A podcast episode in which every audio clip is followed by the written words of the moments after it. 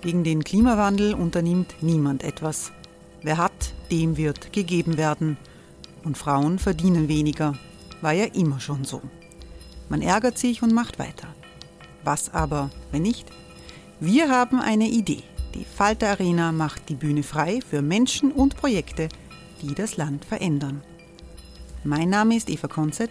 Ich leite das Politikressort im Falter. Und am Sonntag, den 26. Mai, veranstalten wir im Wiener Stadtsaal die nächste Falter Arena. Mit dabei unter anderem der ehemalige Politiker und Neosänger Matthias Strolz, Theresa Imre von Markter, Sonja Jöchtel von Love Politics oder Kari Ochsner von Ochsner Wärmepumpen. Machen statt jammern. Wir schauen uns an, wie das funktionieren kann. Kommen auch Sie vorbei. Alle Informationen und Tickets finden Sie unter falter.at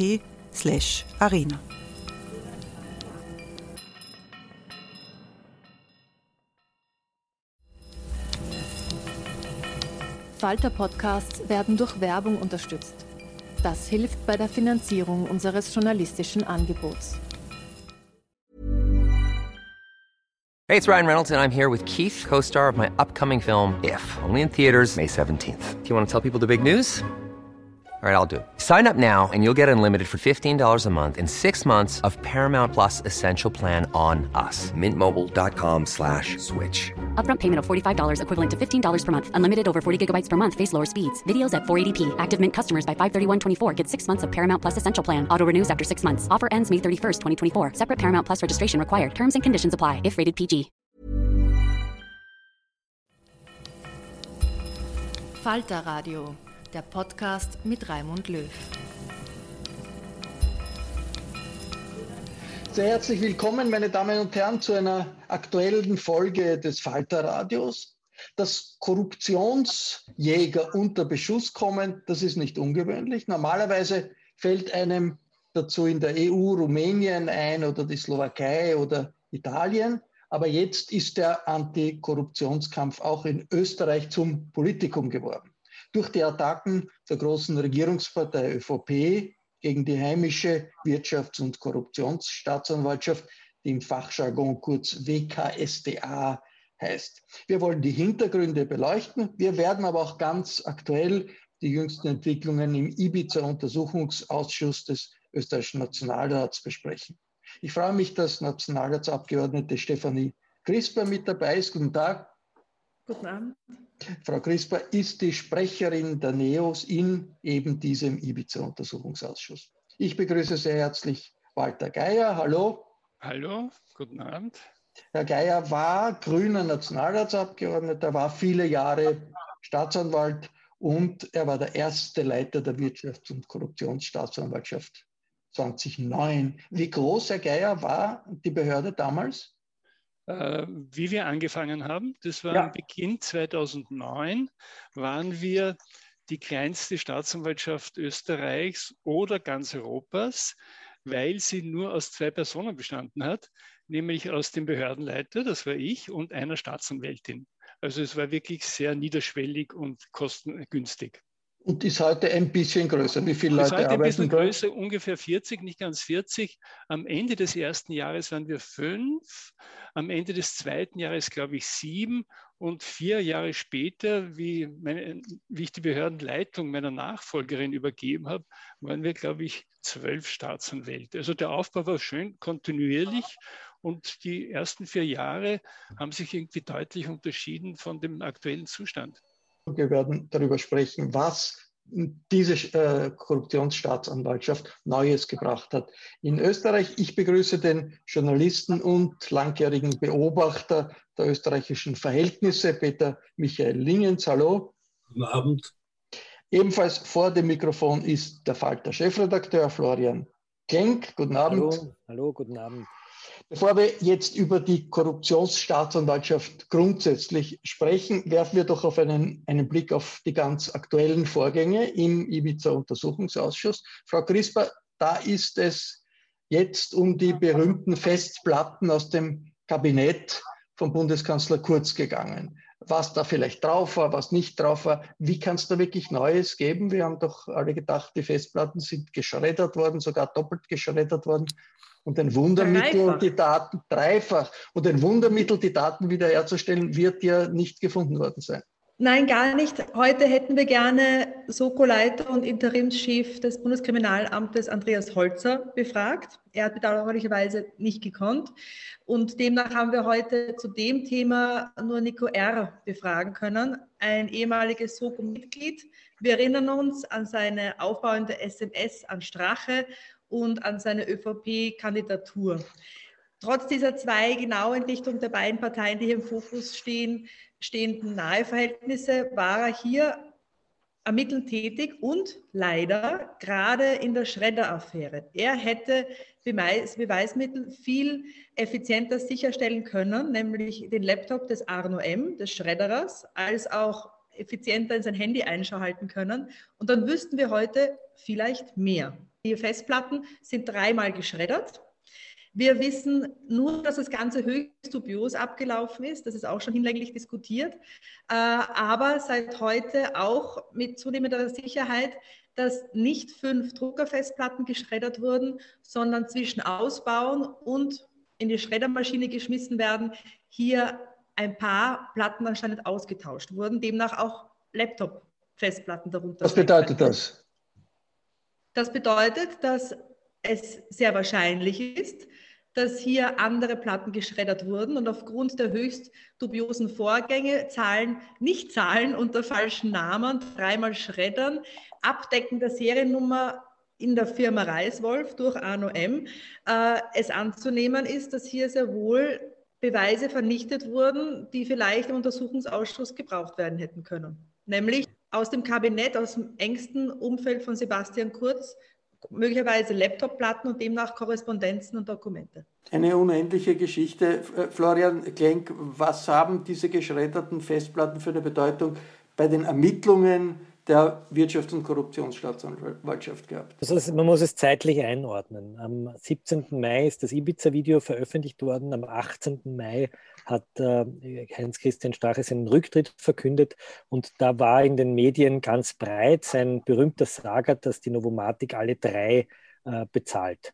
Die Novomatic zahlt alle drei. Bam, das ist pragmatisch, so heißt das Zitat ganz äh, im Original. Und es kam sozusagen der Verdacht auf, dass man über Vereine am Rechnungshof vorbei, ich zitiere Strache, Parteispenden kassiert. Und jetzt äh, kommt sozusagen die Regierung ins Wanken. Ähm, das Kabinett Kurz steht kurz vor dem Misstrauensantrag und genau in dieser Woche geht eben dieser Arno M. Zum, zur, zur Schredder-Firma unter falschen Namen, ganz konspirativ, nicht über den üblichen Dienstweg und lässt diese fünf Platten vernichten. Ähm, genau zu dieser Zeit, an diesem 18. Mai, gibt es auch eine Weisung äh, der, des Justizministers und des Justizministeriums, dass die Wirtschafts- und Korruptionsstaatsanwaltschaft keine Ermittlungstätigkeiten aufnehmen darf, sondern nur das Video beischaffen soll, dass es aber keinen Anfangsverdacht gebe.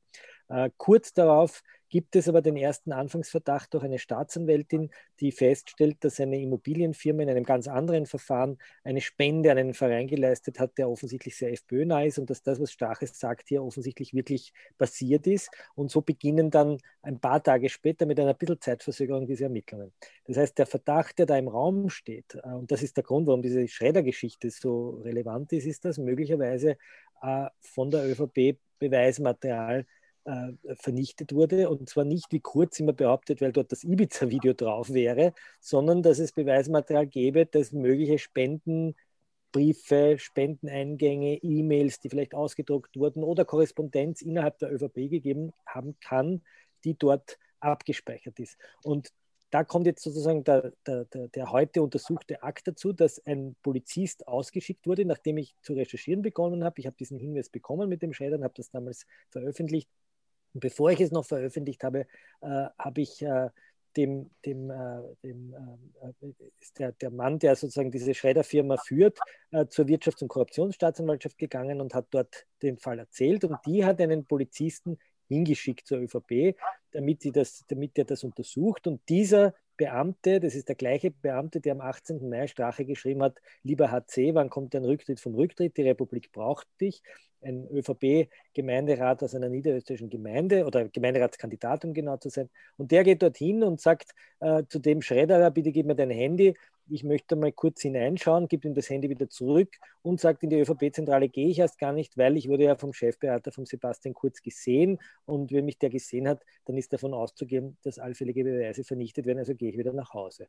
Und das ist sozusagen der Rahmen, in dem diese Schredder-Affäre stattfindet und warum die WKStA der ÖVP momentan sozusagen ein Ärgernis ist, weil sie hier in dieser Sache eigentlich ermitteln wollte, aber durch einen Polizisten der diese Aufgabe offensichtlich nicht so ernsthaft betrieben hat, wie man das erwarten könnte, äh, zu keinem Ergebnis gibt. Äh, äh, Herr Geier, so nicht sehr nachhaltig agierende Polizisten plus im Hintergrund eine sehr nachhaltig agierende Regierungspartei ÖVP. Als ehemaliger oberster Antikorruptionsermittler, wie ungewöhnlich ist das? Oder sind das Hürden, mit denen einfach jede Antikorruptionsbehörde rechnen muss? Die Sache möchte ich und kann ich nicht äh, äh, kommentieren. Ihr habt offenbar den Akt, ich habe ihn nicht. Ich kenne vom, vom Sachverhalt wesentlich weniger als ihr.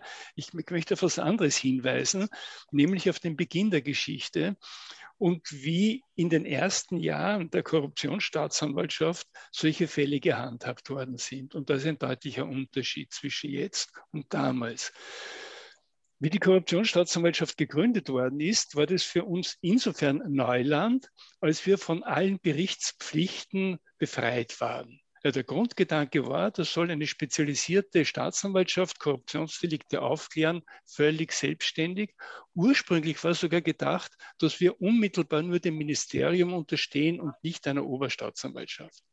In der Praxis war die Arbeit für mich, soll man sagen, geradezu Neuland, weil seit 40 Jahren war es klar, wenn eine brisante Anzeige kommt, dann setzt sich der Staatsanwalt hin und verfasst einen Bericht. Und jetzt zum ersten Mal sozusagen ein, ein, ein, völlig neue Voraussetzungen. Wir konnten sofort mit Erhebungen beginnen. Also das, was der Florian Klenk über den Beginn des Verfahrens gesagt hat, das wäre bei uns damals undenkbar gewesen, sondern wir hätten eine Anzeige bekommen und hätten damit das gemacht, was wir für richtig gehalten haben, ohne Kontakt mit der Oberstaatsanwaltschaft, ohne Kontakt mit dem Ministerium. Und das ist meiner Meinung nach ein ganz wesentlicher Umstand für die spätere Entwicklung weil in den ersten vier und, soweit ich das abschätzen kann, sechs Jahren hat diese totale Befreiung von jeder Berichtspflicht und damit auch von jeglicher Einmischung sehr gut geklappt. Also wir haben auch brisante Verfahren geführt, nicht gegen Regierungsmitglieder, kann mich zumindest nicht mehr erinnern, aber gegen Mitglieder der Landesregierung sehr wohl, gegen den Landeshauptmann von Kärnten damals und seinen Stellvertreter und so weiter und so weiter. Und das ist alles relativ reibungslos über die Bühne gegangen, ohne mediale Kritik, ohne politische Angriffe.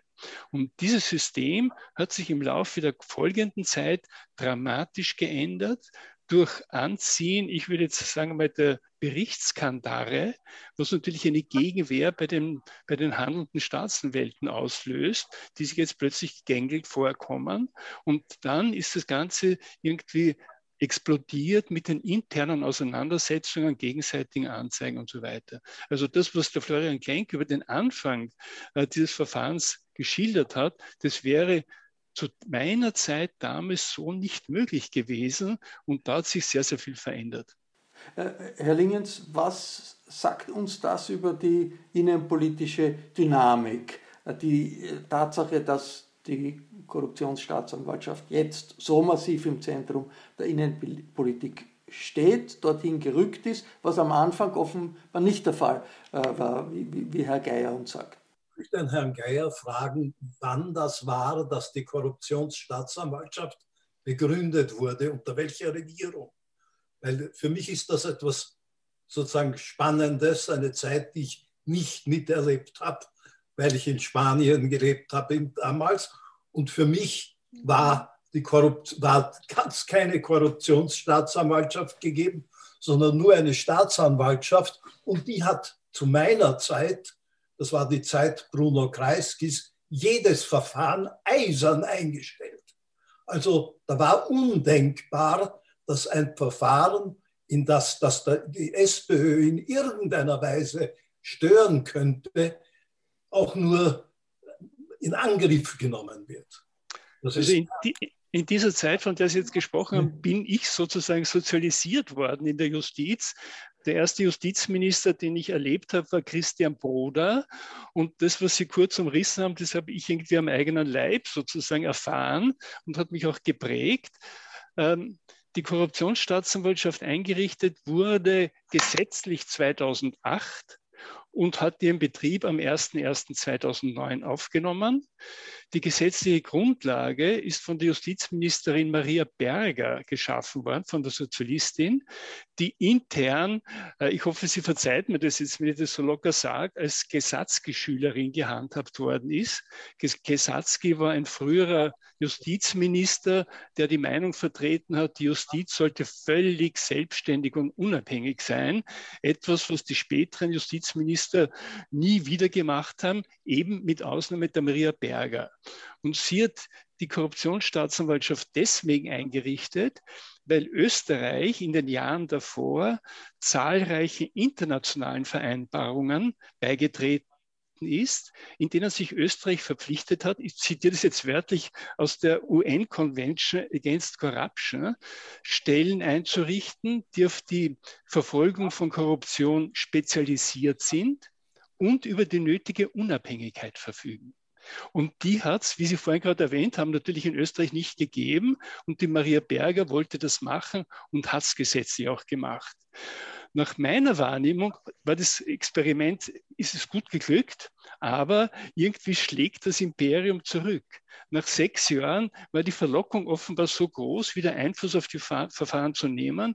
Und man hat sehr viele Wege gefunden, im Rahmen der Gesetze, die sich überhaupt nicht geändert haben, plötzlich wieder die Gerichts-, die Berichtsmöglichkeiten in sehr großem Umfang auszunützen. Herr Lingens, wo, wo, sehen Sie sozusagen den Punkt, dass dieser Anlauf, der genommen wurde mit der Antikorruptionsbehörde, äh, immer kleiner wurde, kleiner wurde, kleiner wurde und heute äh, wir in, einer Situation sind, wo die WKSDA, die berühmte WKSDA, im Zentrum der Innenpolitik steht? Das ist eben das grundsätzliche Spannungsverhältnis, das im Wesentlichen Korruption passiert oder die größte Korruption im Bereich der Staatsaufträge. Der Staat ist der größte Auftraggeber, der Staat vergibt Lizenzen. Das ist dort, wo in der Wirtschaft wirklich viel Geld spielt. Daher ist dort das Risiko oder die Versuchung der Korruption am größten. Und nun ist es eben eine grundsätzliche Problematik, dass jemand, der der Regierung angehört, Justizminister ist und darüber entscheidet, ob Dinge, die vermutlich seine Regierung berühren, passiert sind. Und das ist dieses Spannungsverhältnis hat es eben immer gegeben und hat eben ganz wenige Ausnahmen gegeben, weil vorher Glizatzki genannt worden ist. Der hat eben einmal tatsächlich in der Regierung Klaus das getan, was er gesagt hat, nämlich selbstverständlich auch Anklage gegen Angehörige der eigenen Partei erhoben, damals gegen den Landeshauptmann von Niederösterreich und in einem Bauskandal, in dem nur schwarze Beamten verwickelt waren. Und das war ein wesentlicher Beitrag dazu, dass die ÖVP die Erdrutschniederlage des Jahres 1970 erlitten hat, weil die Korruption in diesen Prozessen sehr offen zutage getreten ist und die Bevölkerung nicht gesagt hat, toll, diese Regierung klärt das auf, sondern sie hat gesagt, schrecklich, in dieser Regierung ist solche Korruption passiert. Und das Kommen hat wir gelernt und hat gesagt, nie, das passiert uns nicht. Kommen wir zurück zur, zu, zu den letzten, unmittelbar zu den letzten Wochen, auch vielleicht zu den Erfahrungen, wie die Korruptionsjäger im Ibiza-Untersuchungsbereich äh, gemacht haben. In diesem Dickicht äh, voller Intrigen und Interessen, Frau Crisper, wie effizient war diese WKSDA dort aus Ihrer Erfahrung, in die, dem Fall, den Sie hier verfolgt haben? Es hat ja eine äh, Staatsanwältin gegeben, die erklärt hat, dass sie zurücktritt, dass sie das, dass, dass das nicht mehr weitermacht, dass sie das Gefühl hat, sie wird, wird so behindert. Das heißt, sie hat sich nicht durchsetzen können. Heißt das nicht, die Antikorruptionsbehörde ist zu schwach, um sich durchzusetzen? Nun, in dem Fall triefen die Akten vor Sorgen und äh, Ärgernis der WKStA, hier nicht, wie die Staatsanwältin letzte Woche gesagt hat, ergebnisoffen, effizient und ohne politische Einflussnahme ermitteln zu können. Ihr nächster Satz war, und deswegen bin ich gegangen. Und sie hatte die WKStA verlassen, sprach auch von einem politischen Korsett, in dem die WKStA momentan steckt und hat einen Appell gerichtet an uns als Gesetzgeber, das zu ändern. Sie wollte nicht Personen nennen, aber auf meine Frage, wie man dieses politische Korsett denn leichter schnüren könnte und die WKSDA von dem befreien könnte, war ihre erste Reaktion, nun einmal die Drei-Tages-Berichtspflicht an die Oberstaatsanwaltschaft Wien abzuschaffen. Wir wissen aus den Akten, dass die WKSDA mittlerweile der Meinung ist, dass Oberstaatsanwalt Fuchs eher gegen als mit der WKSDA arbeitet, in diesem Fall, wo ÖVP-Politiker und ihr Umfeld in den Fokus rücken und dementsprechend das Vertrauen hier völlig weg ist. Und ich möchte auch sagen, es ist nicht ein Duell, wie so oft dargestellt wird, meiner Meinung nach, sondern einfach so, wie auch die Staatsanwältin sagte, dass die WKSDA nicht die Arbeit machen kann, zu der sie gesetzlich verpflichtet ist, nämlich aufzuklären, sondern es gibt hier zu viele Störfeuer, wie sie es auch genannt hat.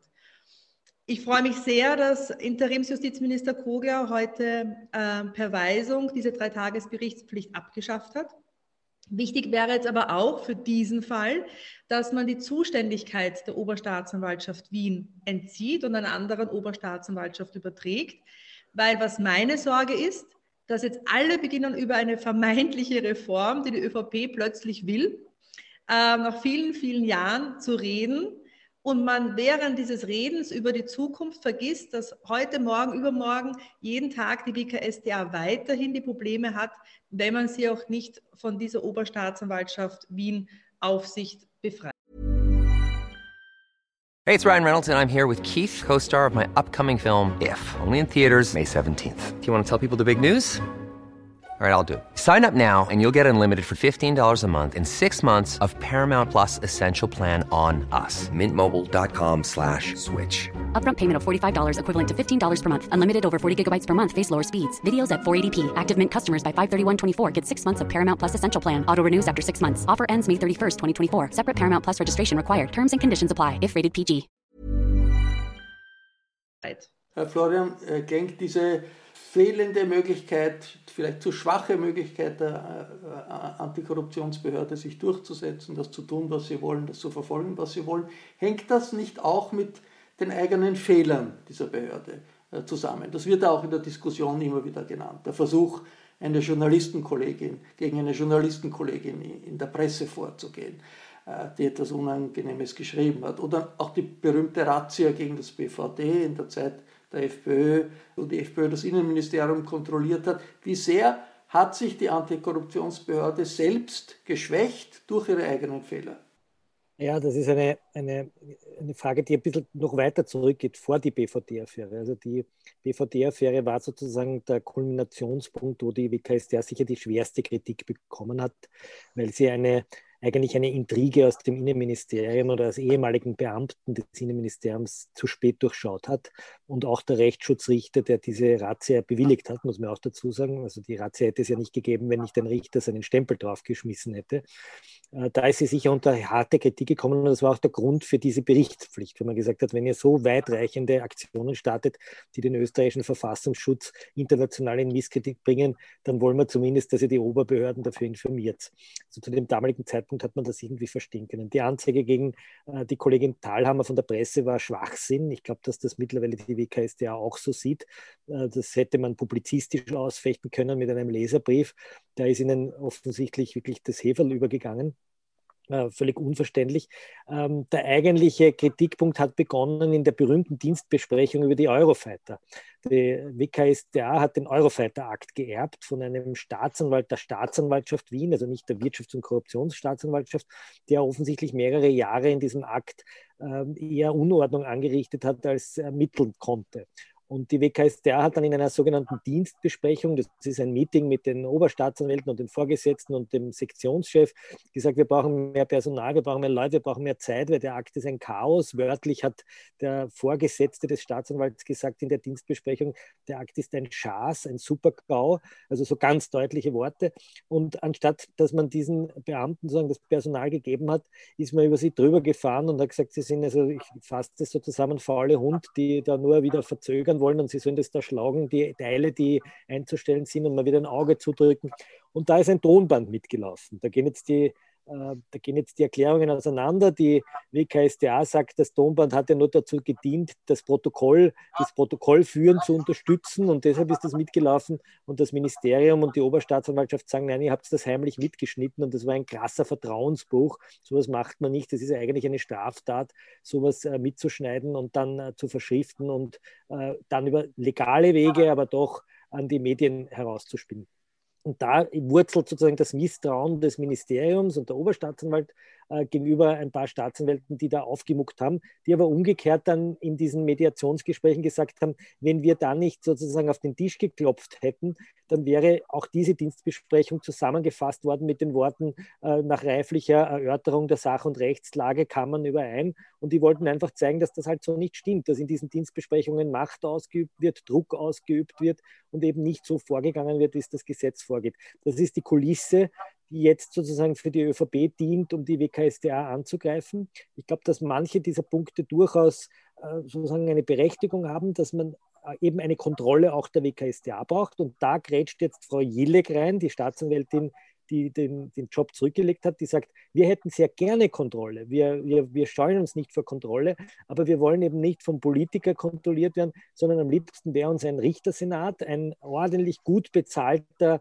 Senat von, von Richtern, so wie früher die Ratskammer oder ein Senat der Oberstaatsanwälte oder was auch immer, die das ernsthaft betreiben, damit wir sozusagen ein Organ der Justiz sind, aber nicht von den Politikern kontrolliert werden. Wenn wir den Politikern berichten, dann wird das irgendwie durchsickern, dann werden die Beschuldigten gewarnt und daher wollen wir eine richterliche Kontrolle. Und, und das ist ja ein Punkt, der jetzt möglicherweise andiskutiert wird. Es kann ja sein, dass aus, der, ganz, aus dem ganzen Schlamassel äh, jetzt etwas Positives herauskommt, weil die ÖVP, die sich die ganze Zeit Zeit gewehrt hat gegen einen Bundesanwalt, der unabhängig ist, jetzt offenbar bereit ist, in diese Richtung zu gehen. Äh, Herr Lingens, Sie, haben das alles verfolgt, das Auf und Ab dieser, dieser, dieser Behörde und der politische Einfluss durch den Minister, eine starke politische Persönlichkeit, war offenbar etwas, das äh, die Antikorruptionsermittlungen erschwert hat. Ist das für Sie eine Situation, wo man sagen kann, ja, da sind wir jetzt in einer Krisensituation, vielleicht kommt was Positives raus?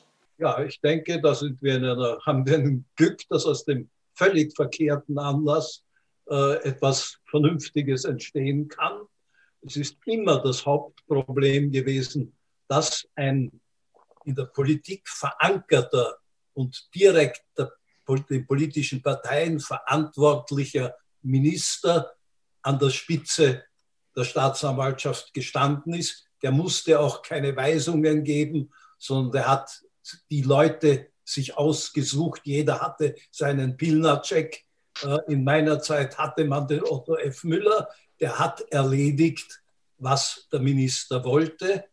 Und äh, das ist das Problem. Man muss eine Spitze schaffen, die nicht in diesem Ausmaß politisch abhängig ist. Geier, wie äh, in Ihrer Erfahrung, wie groß sind die hängen die Probleme, wie sehr hängen die Probleme äh, der WKSDA damit zusammen, dass es diesen unabhängigen Chef, obersten Chef nicht gegeben hat bisher, dass, es, dass oben ein Minister gestanden ist? Wie sehr werden die Probleme behoben, wenn sich das ändert? Ja, die Hoffnung ist, sie können damit maßgeblich äh, verringert werden oder beseitigt werden. Ähm, die Frage stellt sich schon, wenn äh, die ÖVP ihre Meinung so dramatisch ändert, wieso ändert sie die Meinung so und was wird wirklich bezweckt? Also für mich auffällig war die Äußerung der Ministerin Ed Stadler, die darauf Wert gelegt hat, ein allfälliger Bundesanwalt, Generalstaatsanwalt müsste der parlamentarischen Kontrolle unterliegen. Und die Staatsanwälte stehen auf einem ziemlich einfachen Standpunkt. Sie sagen Kontrolle ja, jede Kontrolle, sofern es eine richterliche Kontrolle ist, sofern es eine unpolitische rechtliche Kontrolle ist, aber nicht eine Kontrolle durch Parteipolitiker. Und das wird bei den ganzen Gesprächen und Überlegungen ein ganz, ganz wichtiger, zentraler Punkt sein. Natürlich aber auch die Personalauswahl. Also dieser eine Aspekt ist bei unserem Gespräch jetzt nicht äh, erwähnt worden, dass natürlich die Person, da, die, die, die, die Person, die behandeln gerade, egal ob das Minister oder leitender Oberstaatsanwalt oder Sektionschef, eine sehr, sehr große Rolle spielen, genauso wie die Qualität der Kollegen in der WKSDA oder bei mir damals in der KSDA. Frau Crisper, Sie haben ein bisschen skeptisch geklungen angesichts dieser Diskussion, die da jetzt äh, aufgebrochen ist. Aber könnte es nicht sein, dass in einer Krisensituation dann äh, ja, die äh, große Regierungspartei einen Ausweg sucht, die, der letztlich allen etwas bringt. Mehr als ein Dauerclinch, sicher sinnvoller als ein Dauerclinch zwischen äh, Politik und Justiz, oder? Nein, ich glaube, der Ausweg, den die ÖVP sucht, ist eben von dem jetzigen Verfahren und de von dessen Problemen abzulenken. Äh, es ist ja nicht ein Zufall, denke ich, dass, dass nach vielen ÖVP-Justizministern plötzlich jetzt, wo die ÖVP nicht mehr die Hand am Justizministerium hat, man hier eine Reform andenkt und gerade in dem Zeitpunkt, wo Minister Blümel hier Beschuldigter wird und bei ihm eine Hausversuchung stattfindet wenn der ÖVP die vermeintlich 40.000, fast alle zu Unrecht Beschuldigten, wo wir jetzt endlich wissen äh, und sich durchgesetzt hat, hoffe ich auch in der öffentlichen Wahrnehmung, dass das völlig falsche Zahlen waren. Aber wenn die vermeintlich ihr so wichtig gewesen wäre, der ÖVP, hätte sie schon früher eine Reform für jeden dieser armen Staatsbürgerinnen und Staatsbürger, die hier äh, im Fokus waren, einer wild gewordenen WKSDA äh, andenken müssen. Wir haben auch im Nationalrat getestet, wie ernsthaft es der ÖVP und den Grünen ist mit ihrer Reformideen und haben einen ganz simplen Entschließungsantrag eingebracht in der Sondersitzung, nämlich nur, dass wir ähm, uns wünschen, eine Vorlage zur Einrichtung eines unabhängigen, weisungsfreien Bundesstaatsanwaltes. Und sogar das wurde abgelehnt, wo ich mich frage, äh, wie ernsthaft geht man jetzt wirklich in eine Reformdebatte? Und deswegen nein, sind wir sehr skeptisch. Und ich möchte zuerst einmal sehen, dass dieses Verfahren ähm, drüber gerettet wird und ungestört vonstatten gehen kann.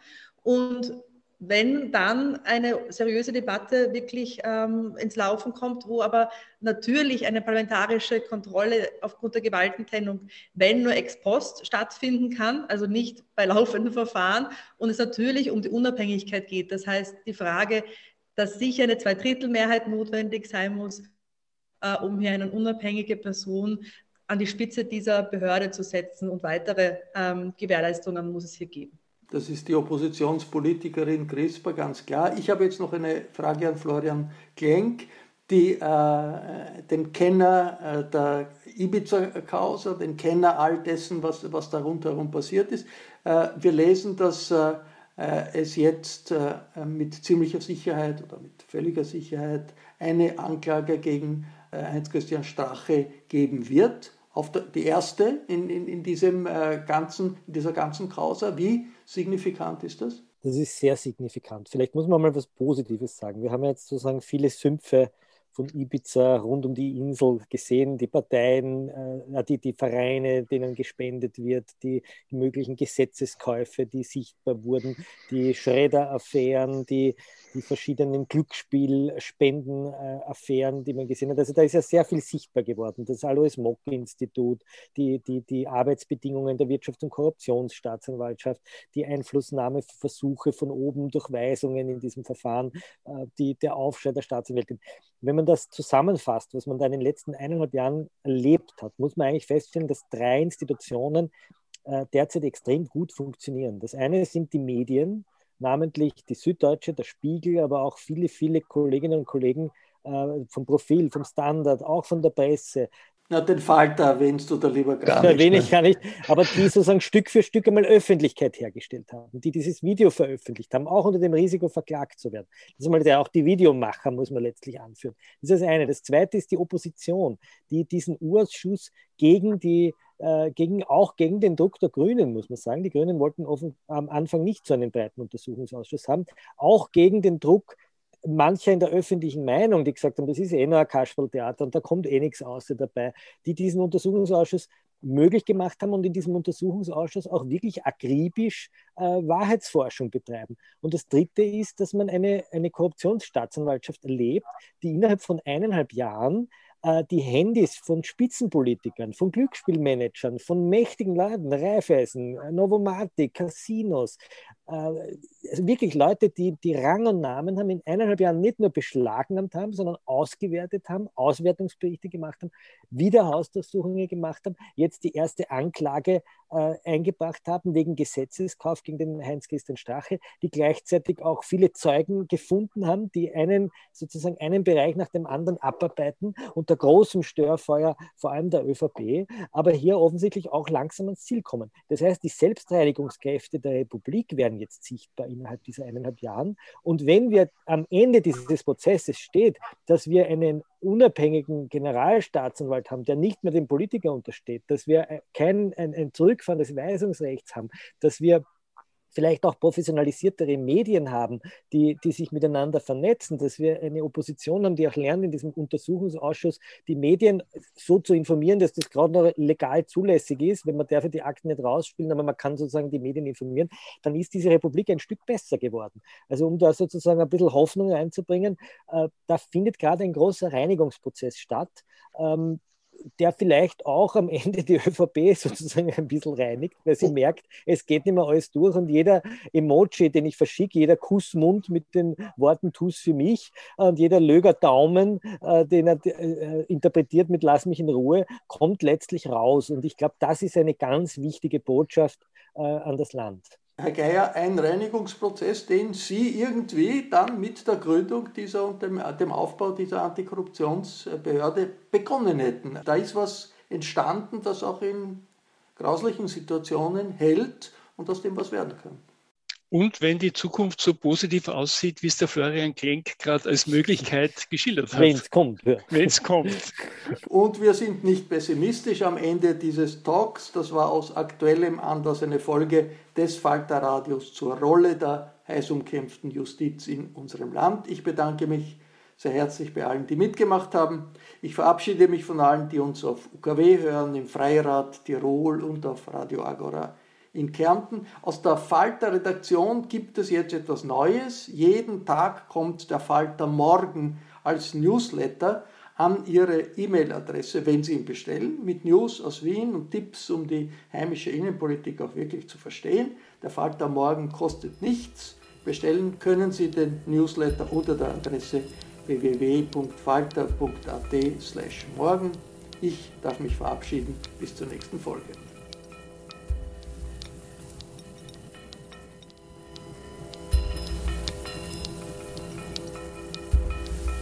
Sie hörten das Falterradio, den Podcast mit Raimund Löw.